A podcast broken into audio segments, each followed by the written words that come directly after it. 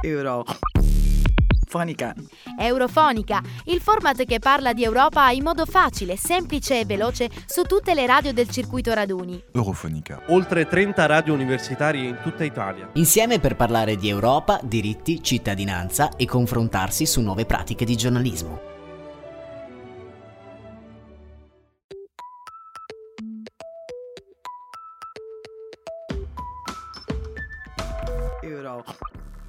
Eurofonica. Ciao a tutti e bentornati a una nuova puntata di Eurofonica. Dietro al microfono siamo Chiara Andreazza e Giusy Sipala e, come sempre, vi aggiorneremo su quello che c'è da sapere sull'Unione Europea.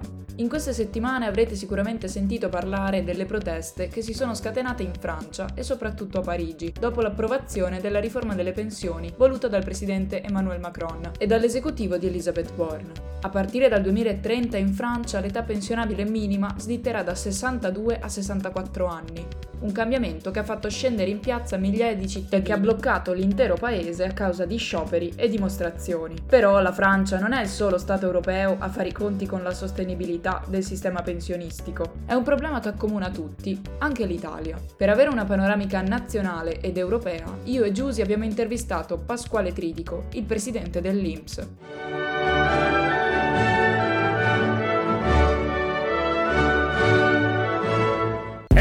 Eurofonica! Eurofonica. Buongiorno Presidente Tridico e benvenuto ai microfoni di Eurofonica. Oggi parleremo di sistemi previdenziali, ma non solo, anche di salario minimo, possibilità di lavoro per i giovani e la loro ricaduta, ovviamente, sulle future pensioni. Ma iniziamo subito con le domande. In che modo il sistema delle pensioni dipende dalle politiche dell'Unione Europea e quali sono le principali similitudini e differenze tra il sistema italiano e quello francese? Bene. Dunque, in teoria il pilastro sociale e eh, tutte le politiche sociali eh, fanno parte di, una, di, un pilastro appunto che non sono di competenza di politiche comunitarie. Su questo anzi eh, l'Unione Europea si è sempre ben guardata di essere invasiva. Alcuni paesi hanno proprio chiesto nei decenni scorsi delle clausole di opting out eh, che esulassero appunto l'Europa dalla dal, dall'ingerire in qualche modo, dal legiferare in queste materie, eh, su cui appunto gli Stati membri eh, nelle diverse varietà di welfare hanno sempre voluto caratterizzazioni nazionali. Sulle pensioni eh, e sul welfare come strumenti di sostegno l'Europa si è mantenuta sempre abbastanza lontana, quindi senza atteggiamenti vincolanti per i Paesi membri. E quindi la risposta in modo secco alla vostra domanda è no, eh, le politiche eh, del sistema pensionistico non dipendono dall'Unione Europea. Però c'è un però, come dire, i, i, i saldi macroeconomici di ogni paese, quelli, quelli sì, in qualche modo sono vincolati dai vari trattati che da Maastricht in poi si sono succeduti nell'Unione Europea e soprattutto nell'Eurozona. Quindi, siccome i sistemi pensionistici, la spesa pensionistica incide in maniera rilevante su tutti i bilanci e sulla finanza pubblica degli Stati membri in modo fondamentale, in alcuni paesi, anzi in tutti i paesi, è la quota di spesa maggiore insieme a quella della sanità, eh, inevitabilmente, come dire, eh, quando si parla di saldi di, bilan- di, di finanza pubblica, quando si parla di coordinamento fiscale più in generale, queste eh, le voci della sanità e le voci del eh, sistema pensionistico non possono che essere toccate, non possono che essere rilevanti e quindi l'Unione Europea eh, in passato e anche oggi è sempre stata molto guardinga e vigile eh, nel momento in cui gli Stati membri eh, adottassero politiche pensionistiche che facessero in qualche modo aumentare la spesa. Lo ha fatto ad esempio eh, con diversi in- interventi durante il triennio di vigenza di cosiddetta quota 100. Quando eh, l'Italia appunto ha introdotto quella forma pensionistica, l'Unione Europea, diciamo così, eh, ha avuto da ridire e, e, si è augurato che quella misura fosse sperimentale e finisse lì. Quindi commentare in maniera indiretta sostanzialmente a chiedere di divisionare il sistema pensionistico per rientrare nei pareggi di bilancio per limitare la spesa pubblica, certo. Ma qui allora mi viene subito di getto la nostra seconda domanda. Se la Francia sta facendo una riforma così tanto contestata, se mm-hmm. anche da noi si parla di riforma, io ricordo ministri che piangevano nel presentare la riforma pensionistica, la nostra domanda è perché il sistema pensionistico così com'è non è sostenibile per il futuro. Guardi, nel nostro paese c'è un, un, meccanismo molto semplice che vediamo di delineare in due minuti, che è il seguente, che pone delle criticità. Il fenomeno sostanzialmente delle uscite massicce che oggi noi abbiamo nel sistema dovuto al fatto che van, stanno andando in pensione esattamente in questi anni le corti di quelli che sono nati di più negli anni 50 e 60. Diciamo così, il paese ha vissuto negli anni 50 e 60 questo famoso baby boom e quindi sono nati, nascevano, nel 1960 nascevano un milione di nati all'anno e questa corte del 1960, nata nel 1960, oggi ha 63 anni. Quella corte del 1955 oggi ha 68 anni. Quindi noi stiamo pensionando esattamente le persone tra, tra, nate tra il 1955 e il, 2000, eh, e il 1960 che sono corti importanti, che sono corti che sono nati in modo appunto a un tasso di crescita molto elevato della popolazione e stanno andando in pensione quindi a un tasso molto elevato perché riflettono il tasso di crescita della popolazione del 1955. Al contempo, tuttavia, stanno entrando nel mercato del lavoro giovani nati negli anni tra il 1995 e il 2000, gente che appunto ha 20-25 anni, anzi 25 anni, 30 anni, quindi i nuovi nati negli anni tra il 95 e il 2000 a un tasso che è della metà di quello degli, dei nati nel 1960. Quindi noi abbiamo dal 2000 in poi abbiamo tassi di crescita della popolazione pari a 500.000 nati all'anno. Nel 2022 addirittura sotto i 400.000. Quindi come dire, è un tasso di crescita della popolazione della metà di quello del 1960. Questi tassi di crescita oggi diventano tassi di crescita della forza lavoro, quindi in missione a un tasso quindi del 50% dei nati del 1960 che sono le uscite di oggi. Quindi noi abbiamo entrati, o meglio, entranti nel mercato a un tasso che è la metà, 0,5, delle uscite dei pensionanti che è 1. E allora, se tu dal mercato espelli per, per quiescenza eh, 100 persone, ne fai entrare 50, questo vuol dire che nel sistema di ripartizione qual è il nostro, secondo il quale i lavoratori mantengono i pensionati per tutte le generazioni, vuol dire che hai 100 pensionanti ma soltanto 50 entranti. E allora c'è un periodo, che è questo periodo della transizione, è un periodo ovvero che eh, è in disequilibrio perché ha un tasso di crescita di uscite del doppio rispetto al tasso di crescita degli entranti. Finché questa transizione è in disequilibrio in questo tipo, di questo tipo, si mantiene una criticità sulla sostenibilità del sistema. Quando il tasso di crescita degli uscenti, ovvero eh, dei pensionanti, di quelli che sono nati nelle corti più vicine a noi, quindi fra qualche decennio, fra 10 anni, fra 15 anni, fra 20 anni, sarà più simile al tasso di crescita de- de- della nuova forza lavoro, che è appunto più piccola, allora questa criticità scomparirà. Quindi oggi siamo in una transizione demografica che è di disequilibrio e questo è il punto. Direi che ci può portare alla nostra anche terza domanda. Per far fronte a questa crisi che lei dice temporanea, di tassi di sostituzione, eh, l'età del, del, pensionamento è slittata. Oggi l'età ufficiale in Italia è di 67 anni, quella nominale, anche se sappiamo che quella effettiva non è la stessa. E vale lo stesso per la Francia, è sempre intorno ai 67 anni anche se quella anticipata è quella che eh, interessa la famosa riforma che la vuole spostare da 62 anni a 64 anni. Quindi ci viene da chiederci quale sia la situazione in Italia per l'età effettiva di pensionamento e se sia sostenibile e che effetti ha sul bilancio pubblico. Guardi, l'età effettiva di pensionamento eh, in Italia oggi è intorno a è tra 63 e 64, 63 e mezzo. L'età eh, di pensionamento per vecchiaia ordinaria è fissata a 67 come no. E oggi si parla molto della pensione, della riforma pensionistica in Francia che porta a 64, quindi di gran lunga inferiore rispetto alla nostra. I nostri sindacati ci firmerebbero domani con una, una riforma a 64 anni. Tuttavia, tuttavia ed è questo il punto, eh, secondo me non si legge bene la riforma francese a 64 anni, o meglio, se la si racconta un pochino eh, anche mediaticamente a metà. Perché? Perché oltre all'età di pensionamento nel sistema pensionistico, ciò che è importante è gli anni di contribuzione. Gli anni di contribuzione nel sistema francese sono molto superiori rispetto agli anni di contribuzione, sia effettivi che quelli richiesti eh, rispetto al sistema italiano. La, la riforma lo vo- vorrebbe portare gli anni di contribuzione a 44 anni. Voi sapete che in Italia gli anni di contribuzione richiesti per andare in pensione sono 42 anni e 10 mesi per i maschi, 41 anni e 10 mesi per le donne.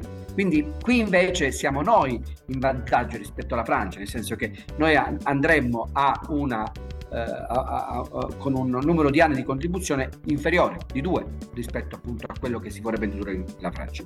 E qui, eh, ed è questo secondo me che, che dà più fastidio, immagino, ai sindacati francesi e alla protesta francese, perché i francesi tra l'altro sono un, un popolo, una forza lavoro soprattutto che è molto attenta al tempo libero, alla, al, al tempo libero nell'arco della vita ed è eh, eh, questo che probabilmente fa scattare principalmente eh, la, la, la, la, critica eh, da parte dei francesi, da parte dei sindacati, cioè il fatto che sono chiamati in questo modo a stare sul mercato per un numero di anni molto superiore a quello eh, richiesto oggi e soprattutto anche richiesto in altri paesi. I francesi cominciano a lavorare, eh, per fortuna per loro o, o, purtroppo per loro, dipende dai punti di vista, a un'età molto bassa, molto più bassa sicuramente che la nostra, soprattutto per le classi di lavoratori con reddito più bassi, a 20 anni, a 22 anni.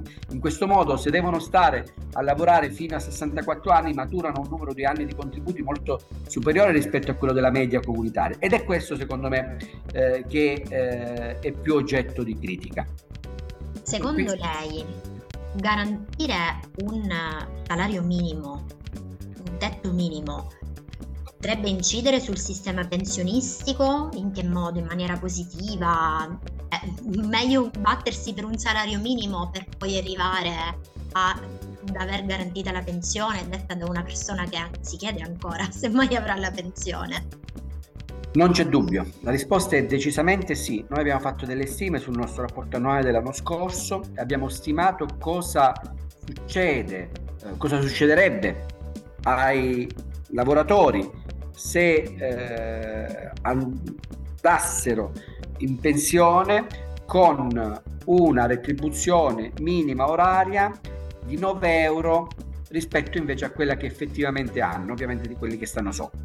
E la risposta è che avrebbero un ratio pensionistico superiore del 10%. E questa differenza è in media superiore del 10%. E, e quindi anziché andare in pensione con 1000 euro andrebbero con 1100 che per pensioni basse appunto 100 euro è, è, è, una, è una, differenza importante.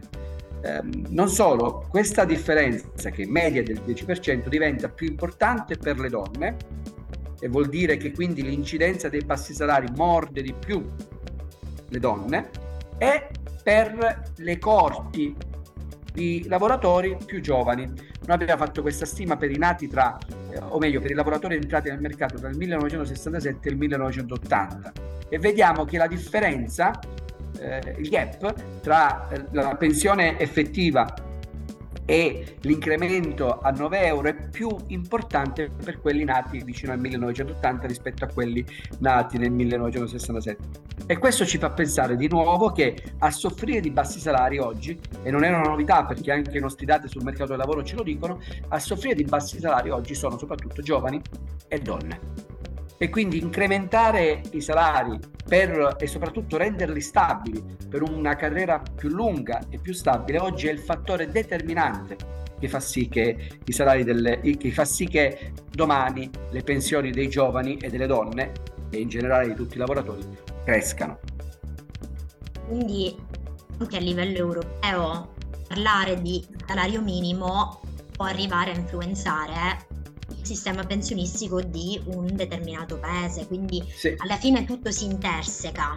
Guardi, qui l'Europa è stata molto più incisiva, ripeto, su, sul salario minimo, sul mercato del lavoro rispetto a quanto lo è sul, sulle direttive e sulle pensioni, visto che non ce ne sono invece sulle pensioni.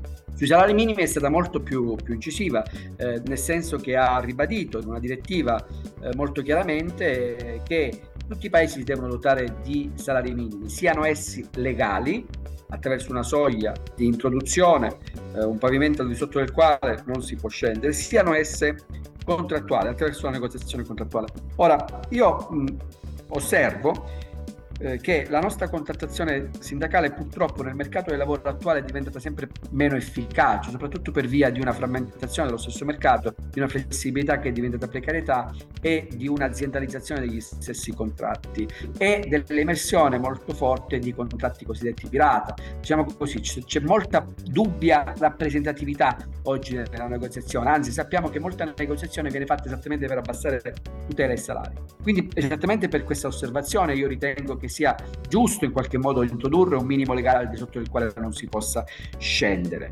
Noi abbiamo eh, contratti che eh, coprono lavoratori nella logistica, nei servizi sanitari, nella ristorazione, nell'accommodation, nel food a 4, 5, 6 euro eh, lordi l'ora, che sono effettivamente salari che non permettono né una vita da lavoratore degno, né tantomeno una vita da pensionato domani degno. Lei cosa vede allora all'orizzonte del, del nostro sistema pensionistico? Perché noi qui pensavamo che ci fosse il rischio, e qui chiedo se lei pensa che sia un rischio futuro, che il sistema venga in piano privatizzato e che quindi ci si affidi sempre di più sistemi privatizzati a far da sé a discapito però delle categorie meno, meno protette. Cosa abbiamo davanti? Ma ci abbiamo davanti una maggiore consapevolezza del lavoro povero sicuramente, perché oggi eh, i livelli di povertà, i livelli di disuguaglianza, la consapevolezza che c'è il lavoro povero è emersa. Eh, e quindi c'è una sfida per la politica da raccogliere eh, ripeto, questa sfida potrebbe rappresentarsi sotto forma dell'introduzione di un minimo legale oppure sotto forma di un rafforzamento della contrattazione, ma a mio parere eh, la sfida deve essere necessariamente raccolta perché altrimenti i problemi si acuiranno. Mi chiedevo, c'è qualche domanda che invece volesse lei fare a noi?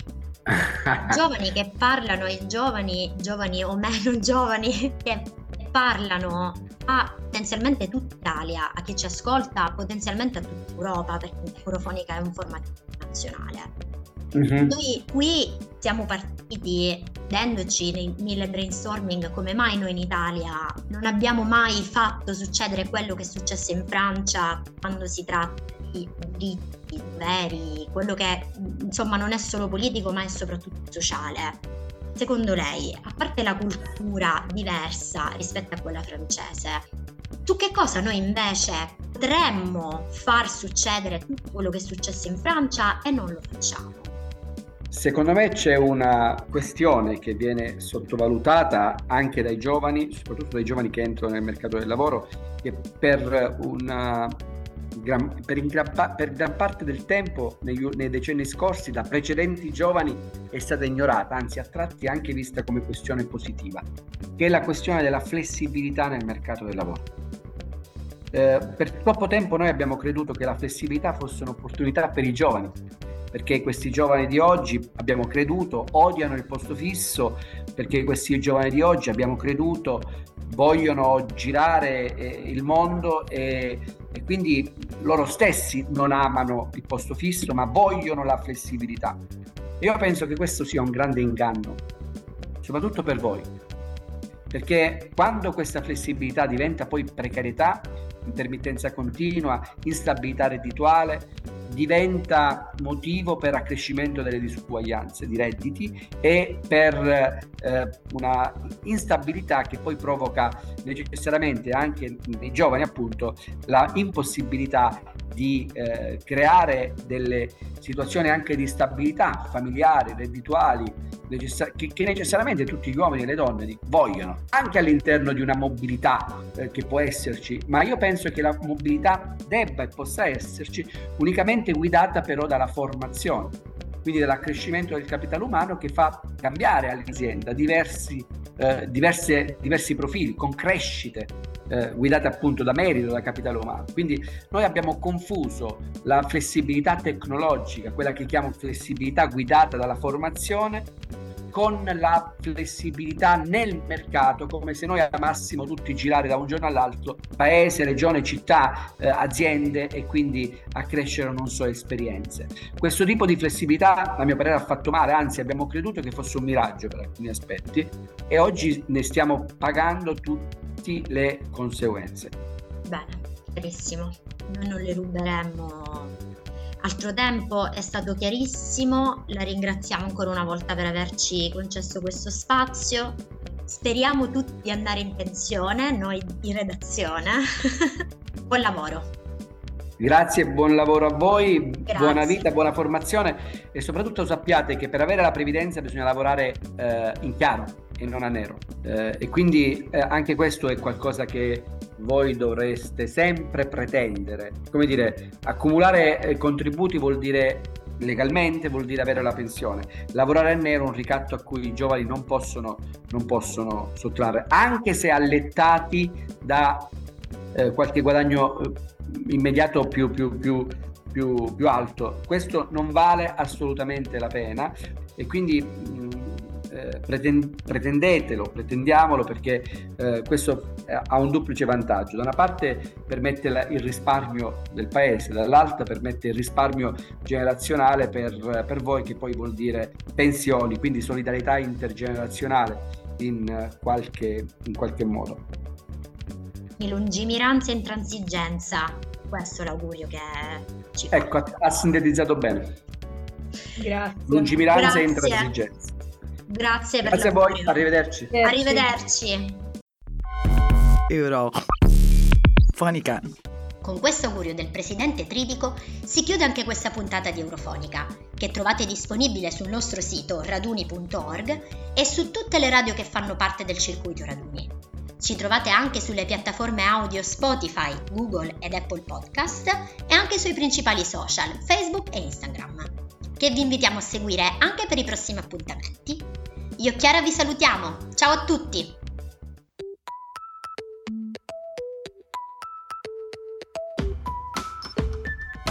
Euro.